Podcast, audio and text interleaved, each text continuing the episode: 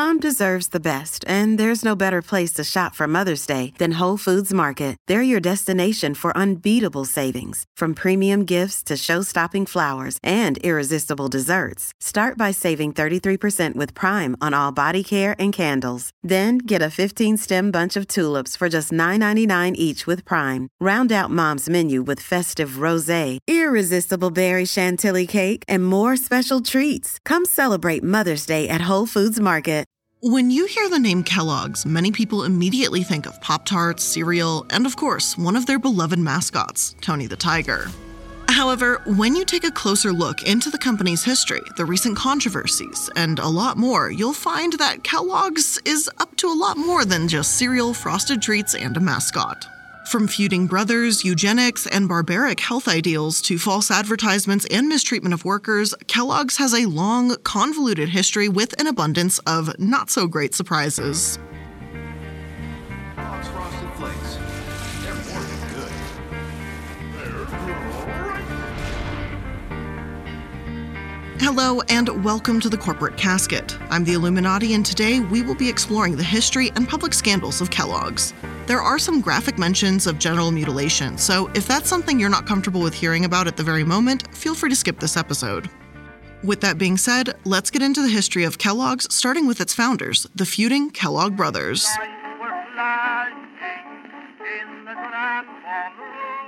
Will Keith and John Harvey Kellogg were born in the 1850s in Battle Creek, Michigan. Throughout their childhood, they were raised in a strict Seventh day Adventist household. According to the religion's website, they are a global family of Christians who hold the Bible as the ultimate authority. They also say there are a few distinguishing characteristics that set them apart from many other Christian denominations. According to their website, they look to Jesus Christ alone for salvation, acknowledge the call to be unique or set apart from the world, and believe the Bible introduces you to God. John Harvey and Will Keith, otherwise known as WK, held on to their beliefs tightly and continued to adhere to them and use them as they grew up. In 1875, John Harvey Kellogg received his MD from the Bellevue Hospital Medical College with the support of his family and, of course, his church community. John Harvey Kellogg was a staunch advocate of what was called biological living. This type of living included a wide range of restrictions and rules. To adhere to biological living, one must abstain from alcohol, tobacco, tea, coffee, meat, and masturbation. One of these is clearly not like the others, but I digress. Not only did John Harvey Kellogg adhere to this strict lifestyle himself, but he also promoted this to others. Only one year after receiving his MD, he became the superintendent of the Seventh day Adventist Western Health Reform Institute, which later became the Battle Creek Sanatorium.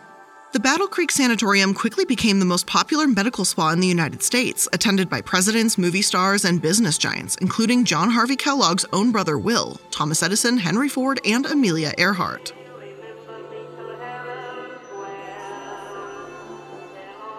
The medical spa followed John's unique views on health, which included some peculiar spa inventions and protocols. For one, Kellogg believed that people should chew their food at least 40 times before they swallow it. Apparently, this was supposed to have some sort of health or mental benefits. This has been a widely spread belief that doing this would prevent acid reflux. However, according to recent research, there doesn't seem to be scientific backing for this.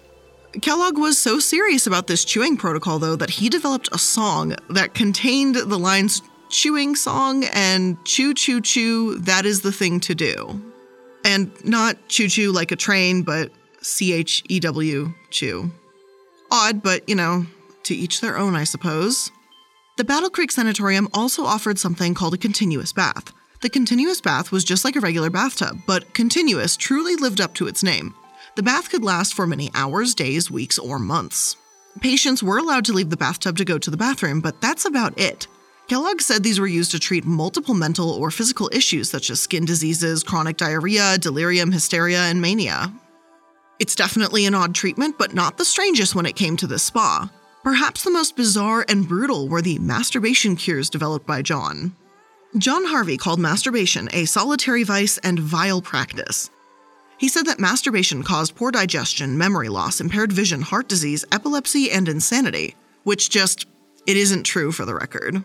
He developed treatments to cure young boys of the solitary vice that were, for lack of a better word, barbaric. One treatment including tying young boys' hands or bandaging their sexual organ and putting a cage over it. And I think now that's like a thing. Isn't that something people are into? I don't know. I've I've heard about it. I'm not very good at this stuff. Anyway, the girls' treatments, however, were even worse and included carbolic acid being applied to the clitoris. Apparently, if these already horrific strategies did not work, Kellogg advocated for circumcision without anesthetic. He believed that the pain associated with circumcision would stop young boys from wanting to touch themselves anymore. Now, not only did John Harvey Kellogg have some barbaric views regarding masturbation, but he was also a staunch eugenist, a racist, quote, science, unquote, which advocates for white people being the superior race biologically. Despite this flawed belief, Kellogg and his wife had fostered over 42 children in their lives of various races because they believed that the environment could overcome hereditary tendencies. Even so, Kellogg believed what many other eugenicists also did at the time that the white race was being threatened by racial mixing. Because of this, he pushed for eugenic legislation that would ban interracial relationships and founded the Race Betterment Foundation. This organization obviously promoted his beliefs and encouraged what he called people with, quote, good pedigrees to have children to save the human race. And I just want to gag so hard. It is, you know, every once in a while, it's horrific to have to quote something, and this is just one of those moments. I, this is obviously disgusting. I don't think I really have to explain why these types of beliefs and practices are wrong genital mutilation, especially of a young person that may not understand their sexual urges, is child abuse to one of the highest degrees. Even though Kellogg's may not be run by this man now, considering that this was in the 1850s when this was going on, it's worth looking back in time to see the dark origins of this massive household name. Now that we have a little bit of background on the eccentric and, if we're being honest, extremely problematic John Harvey Kellogg, let's get into the history of the company itself. While running the Battle Creek Sanatorium, WK and John discovered that the biological living diet was boring their patients. Considering it was mostly just bread and vegetables with no flavoring, this is not super surprising. Upon learning this, John and Will started to experiment, trying to develop new health foods their patients could enjoy. They experimented with products like cereal granola biscuits, wheat flakes, and peanut butter coffee substitutes. While trying to develop a new form of bread, John Harvey Kellogg and Will Kellogg stumbled across the thing that would soon spark two companies and multiple lawsuits between them cornflakes. This is largely considered to be the world's first cereal product, and it was clear that they had stumbled onto something big. Originally, the brothers sold cornflakes by mail order to ex patients, but after one of their patients, CW, started to sell granola biscuits and a cereal based drink called Postum, earning him roughly $3 million in a year in 1900, one of the brothers, Will, started to take notice. Now, Will was the more business minded of the two brothers, and he began advertising their cornflake product in newspapers and billboards. In 1906, Will Kellogg founded the Toasted Cornflake Company, he immediately implemented an aggressive advertising campaign, including billboards and pamphlets. One of these read, Wink at your grocer and see what you get. Now, considering his brother's extremely conservative thinking and way of living, this did not sit well with him. Just as a quick side note slash kind of fun fact here, Will apparently chose the rooster to be the mascot for the company because he liked the Welsh word for rooster, which I'm going to butcher, but it looks like it's Celiog, Keliog because it sounded like his last name. So clearly, the Kellogg name was very important to him, and this is important to remember as we move forward. The introduction of cereal was changing the way people approached breakfast. Before cereal, people spent hours cooking grains to melt them down into a porridge and ate potatoes that had been fried in fat, a far cry from the biological lifestyle that John was hoping to promote. The cereal that was introduced was not only far less time consuming to make in the morning, but outrageously more healthy. But the massive success of cereal caused tension between the two brothers. After seeing his brother's initial success, John Harvey started to make and sell his own cereal and call it Kellogg's. By this time, Will had already spent millions of dollars on advertisements and felt that another brand using the name Kellogg's would harm his company. And so, Will sued John Harvey, to which John responded by suing Will. This lawsuit went on for over 10 years and ended up going to the Michigan State Supreme Court. In 1911, Will Kellogg came out as the victor and earned the rights to be the sole person who could use the name Kellogg. And so the future multi billion dollar company was solidified in name and it began to grow. And it grew so much that the brothers got in yet another legal battle, this time arguing over who could use the family name internationally. The lawsuit started in 1916 and wasn't settled until 1921, where once again, Will came out victorious. Will officially changed the name to the Kellogg Cereal Company in 1922. In 1923, the company hired its first dietitian to help create products and recommend a diet to consumers. Then in 1924, WK was joined by his son, John L. Kellogg. Now, John L. Kellogg had invented All Bran, which the company had been selling since 1916. But before long, less than one year later, he was unceremoniously forced out of the company. History Today reports that this was done for two reasons. The first being that John L. had divorced his wife and married another woman from the office. Apparently, this was so outrageously immoral to Will that he could no longer work with his son. The second reason was that John became interested in oat based projects, which Will disapproved of. People who joined Will at Kellogg never seemed to last long, and he actually ended up giving a majority interest of his company to his charity, W.K. Kellogg Foundation, which was founded in 1930. When the W.K. Kellogg Foundation was created, its purpose was defined as administering funds for the promotion of the welfare, comfort, health, education, feeding, clothing, sheltering, and safeguarding of children and youth, directly or indirectly without regard to sex, race, creed, or nationality. WK also left instructions to future trustees and staff that they should use the money as you please so long as it promotes the health, happiness, and well being of children. Today, the WK Foundation continues as a private organization funded by Kellogg's, and their website claims they are among the world's largest private foundations. And maybe you're just a little bit confused as I am because it just is weird to hear that WK really wanted to donate regardless of race when his brother was a eugenicist who uh, still adopted children of multiple races. Maybe WK didn't support those eugenicist beliefs, though his brother did, and honestly, I'm imagining to a degree WK was probably doing this just to piss off his eugenicist brother, and it's kind of funny, but also kind of fucked up. By the time Will died in 1951, Kellogg's was the world leader in the ever growing breakfast food and cereal industry. Over its 100 years in existence, the company has continued to grow, release new foods, and acquire other companies. In 1999, the company had its first big merger and bought the Morningstar Farms soy based vegetarian foods. Over the years following, they would buy the Keebler Company, Pringles, and RX Bar. And before we go on to talk about Kellogg's and their sugar and settlements, let's take a quick moment to thank today's sponsors. If saving more and spending less is one of your top goals for 2022, why overpay for wireless service? Especially when Mint Mobile service starts at just 15 bucks a month. I've been using them for over a year now, and they have been one of the most satisfying and easy to work with companies I think I've worked with when it comes to using a cell phone. One of my favorite parts about them is that they sell their service online only, so they pass that savings on to you. But almost more importantly, in my opinion, is that I don't have to go into a store, I don't have to talk to anybody, I don't even have to call anybody. They literally have an app if you want to download it onto your phone so you can switch that way, or you can just do it on your computer. You don't have to even talk to anybody. But when you do have to talk to somebody, it's actually very nice. All their plans come with unlimited talk, text, and high speed data delivered on the nation's largest 5G network. So, if you want to get your new wireless plan for just 15 bucks a month and get the plan shipped to your door for free, make sure you go to mintmobile.com/casket. That's mintmobile.com/casket.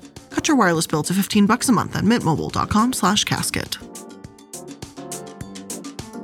There's so many products right now promising a good night's sleep because truly, who is sleeping well lately? Well, nothing helps more than getting a better mattress, and that's why it's worth getting a purple mattress. Only Purple mattresses have the GelFlex Grid, a super stretchy, ultra squishy material that adapts and flexes around pressure points and doesn't retain heat. The GelFlex Grid supports your back and legs, and yet also cushions your shoulders, neck, and hips. I'm actually really impressed by how well it doesn't retain heat. I recently, like uh, most of my life, I've been a cold sleeper, but as of recently, I've been sleeping really, really warm, and Purple has been helping keep that a little bit more under control. And not to mention, last year they sent me their purple pillows and Casper stole them. And as you guys know, he's an Arctic dog, so he's obviously always very warm and covered in fur, and he loves that thing. So I only assume it's very cooling for him too. And you can try your purple mattress risk free with free shipping and returns. Financing is also available too. And getting that great night's sleep starts with having a great mattress. So get a purple mattress. Go to purple.com slash casket and use code casket. For a limited time, you can get 10% off any order of $200 or more. That's purple.com slash casket with code casket for 10% off any order of $200 or more. Purple.com slash casket, promo code casket. Terms apply.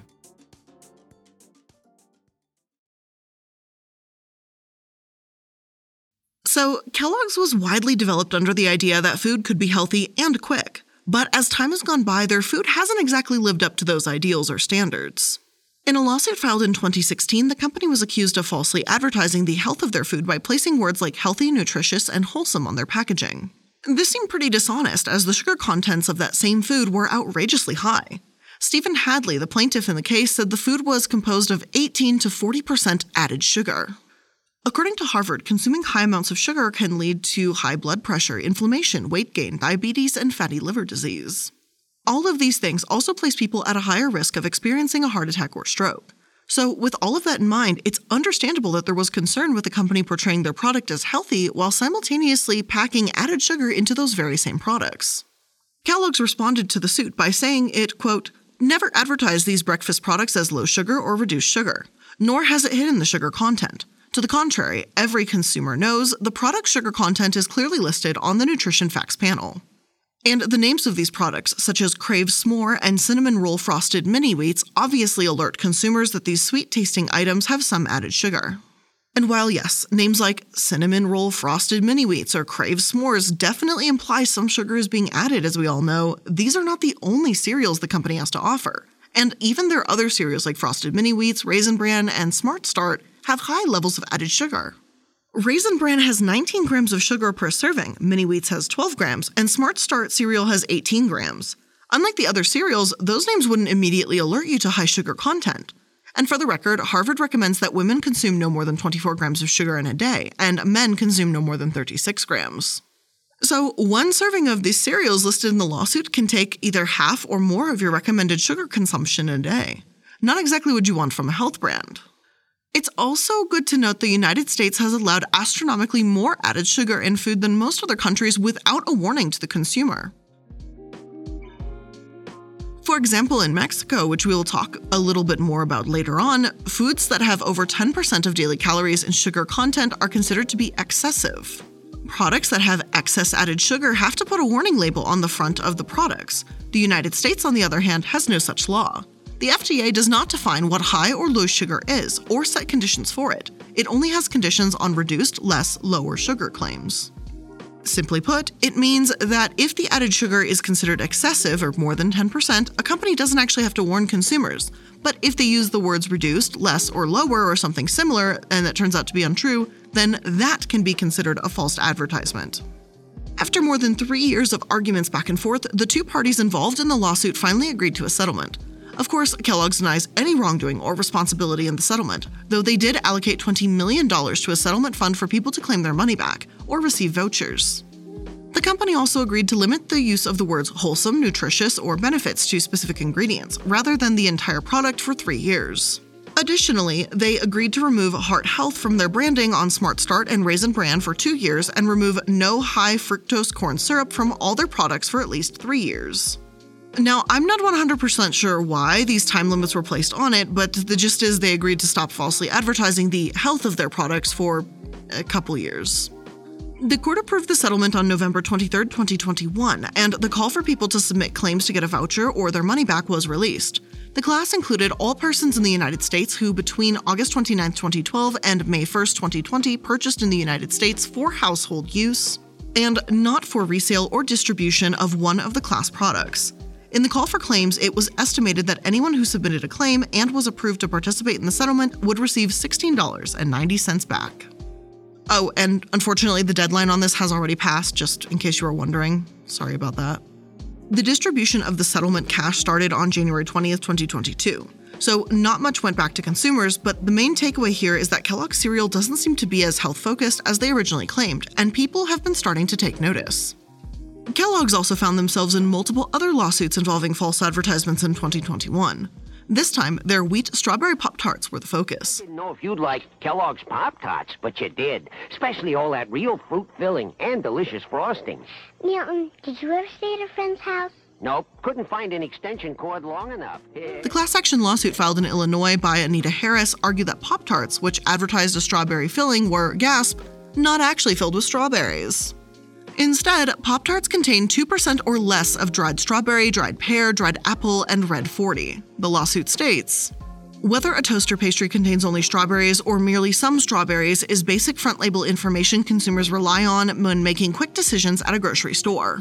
Strawberries are the product's characterizing ingredient. Consumers believe they are present in an amount greater than is the case. Harris said that the product cannot provide a true strawberry taste, and the red food coloring gave consumers the false impression that Pop Tarts had more strawberries in them. She said she would not have bought them if she had known the truth about how they were made. Another lawsuit filed in Dutchess County, New York by Elizabeth Russett sought $5 million in compensation and demanded a jury trial. Like the Illinois lawsuit, this one accused Kellogg's of misleading advertisements on Pop Tarts that it made and it seemed like they contained more strawberries than they really do. This claim said that the Pop Tart's inclusion of strawberries was insufficient not merely to provide the nutrition benefits of strawberries, but to provide a strawberry taste. Additionally, the lawsuit suggests that the price of strawberry Pop Tarts is so high that consumers would not pay that much if they knew there were very few strawberries in them. There is one other lawsuit from New York that alleges that the Kellogg Pop Tarts are being falsely advertised. A spokesperson for the company said they don't comment on pending litigation, but the ingredients in the labeling of all our Pop Tart products fully comply with all legal requirements. Now, these lawsuits are still pending, so we'll have to wait and see if another costly settlement is reached in the future. High in sugar, unhealthy health cereals and other products aren't the only thing that has caused the public to question this company. On October 5, 2021, 1,400 workers went on strike after they and Kellogg's were unable to come to an agreement during contract negotiations. Workers at multiple Kellogg's plants had been required to work longer hours and weekend shifts during the pandemic, some working as much as 80 hours per week. One worker on strike, Trevor Bidelman, a fourth generation employee, told The Guardian, this is after just one year ago we were hailed as heroes as we worked through the pandemic seven days a week, 16 hours a day. Now, apparently, we are no longer heroes. We don't have weekends, really. We just work seven days a week, sometimes 100 to 130 days in a row.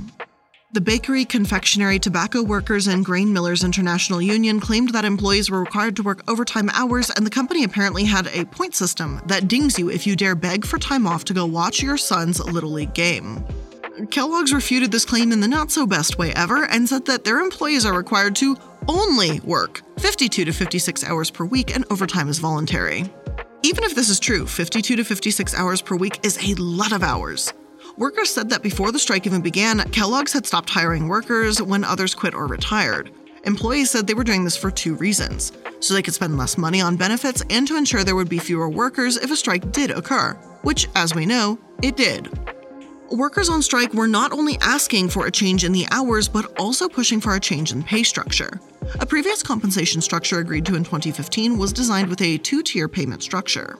New employees would earn lower wages and fewer benefits than the veteran workers in the company. There's unfortunately not a lot of clarity as to what constitutes new versus veteran, but it does seem that an employee can be considered new for multiple years. So even if someone had worked for the company for over one year, they were still considered new and were on the lower payment plan and received fewer benefits than other workers. I can definitely see where some of the anger would come from. When these concerns were first addressed by the union in 2015, Kellogg's threatened to close two factories if the two tier structure was not accepted. They claimed that cereal sales were down and they could not afford to pay their employees equally. The union agreed to the two tier structure, and the company promised that when a higher tier worker retired, a new worker would advance to the higher pay tier. And of course, that's not what actually happened. Instead of promoting one person for every one who left, the company actually only promoted one for every three people who left, and that kept those in the lower tier with less money and fewer benefits than their counterparts. In 2021, Kellogg's announced more than $4 billion in profits. The same year, the CEO made a $1.3 million salary and a $3.3 million bonus. This is roughly 279 times the amount of money made by a median Kellogg's employee. With Kellogg's announcing more than $4 billion with a B in gross profits in 2021, the same year where employees were working over 80 hours a week just to provide the product, this was the perfect opportunity for employees to use a strike to demand better working conditions. They joined over 100,000 other employees from other industries that went on strike around the same time. This simultaneous wave of strikes in the United States was given the name Striketober. But as Rolling Stone calls them, the Froot Loop Lords quickly showed that they would do anything possible to avoid reaching an agreement with their employees. When the strike first started, the company almost immediately cut the healthcare benefits to their workers. During a deadly international pandemic, their first step was to cut health benefits.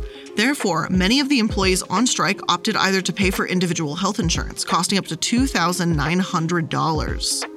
Others, who likely could not afford the hefty bill associated with individual health insurance, were forced to go without insurance during the strike, which, even in normal times, is obviously not ideal. But during an international pandemic, it's even worse.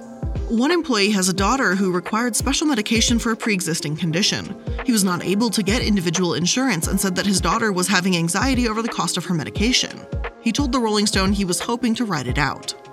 And I think the pandemic has really shown the true colors of many large corporations because we've really begun to see how little they actually give a damn about the health and safety of their workers. Kellogg's isn't the only one to treat its workers this way, but it's still extremely depressing to see. In December 2021, the strike took a turn for the worst when the 1,400 workers declined an offer by the company of a 3% pay increase, which, considering that the CEO of the company gave himself $3.3 million in bonuses, I could definitely see why an offer of 3% would be declined. And that's beside the point that I don't think that even covers the cost of inflation for this year either. At this point, the strike had been going on for over two months, and workers were without pay, health insurance, and were constantly bombarded by high volume lights at night. After the terms offered by the company were rejected overwhelmingly, Kellogg's officially announced that they would be hiring permanent replacement employees in positions vacated by striking workers. Chris Hood, the president of Kellogg's North American, said the decision was because the company had an obligation to our customers and consumers to continue to provide the cereals they know and love. Hood also said the decision to hire permanent replacement employees was not the result the company was hoping for. Now, your first thought might be the same one I had, because this seems like this should be illegal. But unfortunately, it is not. Hiring permanent replacement workers during a strike over economic issues is perfectly legal within the United States. The U.S. House of Representatives passed a bill in March 2021 called Protecting the Rights to Organize, or PRO Act. This act would amend past American labor laws, help protect workers from being fired or replaced during strikes or contract negotiations, and it allows the government to have more power to punish employers who did violate workers' rights. President Biden, who is supportive of the bill, said As America works to recover from the devastating challenges of a deadly pandemic, an economic crisis, and reckoning on race that reveals deep disparities, we need to summon a new wave of worker power to create an economy that works for everyone. Even though the bill passed in the House, not everyone is a fan. Virginia Foxx, a representative from North Carolina, said the bill is radical, backward looking legislation which will diminish the rights of workers and employers, while harming the economy and providing a political gift to labor unions.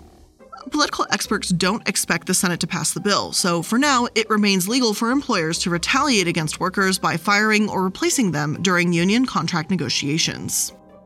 Now, just because something is legal, it obviously does not mean that everyone thinks it's right. This certainly is the case with this situation, and the announcement that Kellogg's plan to end bargaining and hire permanent workers was met with near instant public outrage. A subreddit called Anti Work had been documenting the strike since the beginning, and users and followers expressed outrage when Kellogg's announced that it would be replacing workers. I'm not going to get too much into that subreddit because I know one of the moderators went on Fox News, got absolutely fucking obliterated, and yada yada yada. Some stuff happened there, not fun. Uh, and the subreddit, from my understanding, is kind of dying now because of it, but I'm not entirely sure what the deal is. But the point is, that subreddit really began to bloom and blossom as the strikes were going on and Kellogg's made these really terrible announcements. Now, shortly after the company announced they would be hiring workers, after 77 days on strike, it ended. The union announced that the workers had voted to accept a new agreement. The new agreement would graduate lower tier employees after four years of experience into the higher tier of pay and benefits. The agreement also included cost of living increases from $19.92 an hour to $24.11 per hour.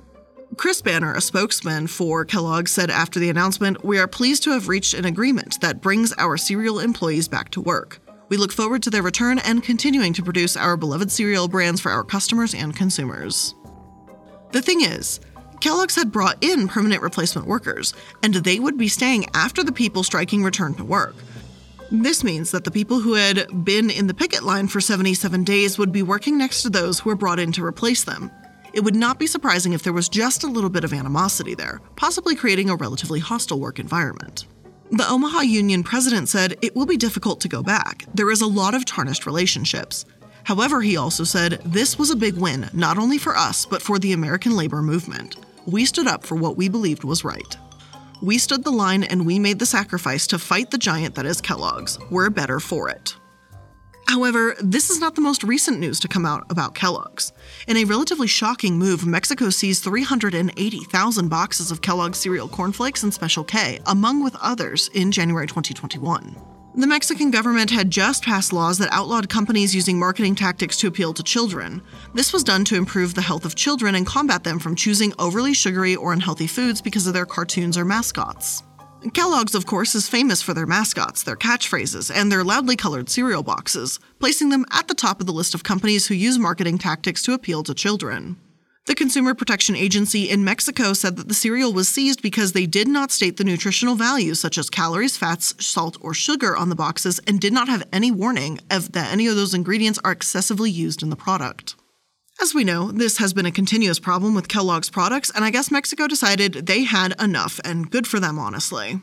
America has no rules or regulations regarding the use of children based marketing in the food industry, and it's a widely used tactic by a plethora of companies, not just Kellogg's. So, there's an extremely slim chance that the United States will ever see something similar to this in the future, though with Kellogg's continuous lawsuits of false advertisements over their so called health foods, maybe it's something that should be considered. From feuding founders to false advertisements to horrendous work conditions, Kellogg's has definitely had one hell of an interesting history. Hopefully, people who work for the company will be treated fairly moving forward and the false advertisements will stop. But as always, only time will tell. And with that being said, that's where we're going to end today's episode of The Corporate Casket. I hope you enjoyed it, and if you did, make sure that you are liking, following, and subscribing so that you can stay up to date on all the latest episodes. I want to thank you for spending some of your time here with me today. I really appreciate it, and I look forward to seeing you in the next one. Bye!